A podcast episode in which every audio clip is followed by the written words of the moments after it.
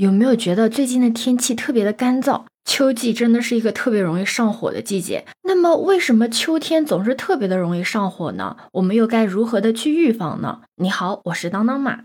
秋天容易上火，这主要也是因为秋季呢是一年中阳气最旺的一个季节。秋季的早晚温差距离的变化比较大嘛，这也就是老一辈经常说的秋燥。那这个季节呢是人体在夏季与冬季的一个适应过程，不能保持新陈代谢的平衡和稳定，所以这个季节常常会引起人体生理机能上的失调，从而导致上火。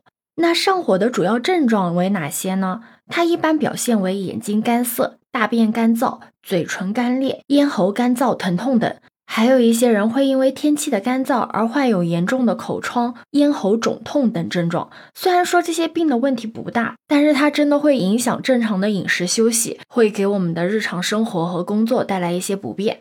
其实秋天上火啊，就是人体的各个器官之间的不协调造成的。这也就是为什么。有一些人会在秋季的时候脸上会因为上火而长出痘痘的原因。另外呢，秋季上火也是根据一个人的体质不同而定的。比如说阴虚体质的人就很容易上火，特别是在秋天表现的最为明显。所以啊，大家一定要随着气候的变化而变化，特别是在秋季的时候，一定要多喝水，这也是防止干燥的一项措施。像我最近口腔溃疡，我就每天在家狂喝水。那除了喝水之外呢，饮食也是需要特别注意的，特别是一些喜欢吃辛辣的食物或者是喜欢喝酒的小伙伴，一定要特别的注意再注意，因为这种饮食习惯会让你在秋季更容易上火。那我们又该如何在秋季预防上火呢？那第一就是一定要多吃流质的食物，像中医就认为啊，秋气燥，宜以润其燥，就是说我们一定要多喝开水。淡茶、果汁饮料、豆浆、牛奶等流质，这样呢可以有效的养阴润燥。有一些去火的食品也可以尝试一下，但是呢也是需要对症的。比如说吃莲子汤可以去心火，吃猪肝呢可以去肺火，喝绿豆粥呢可以去胃火，喝梨水呢可以去肝火，吃猪腰呢可以去肾火。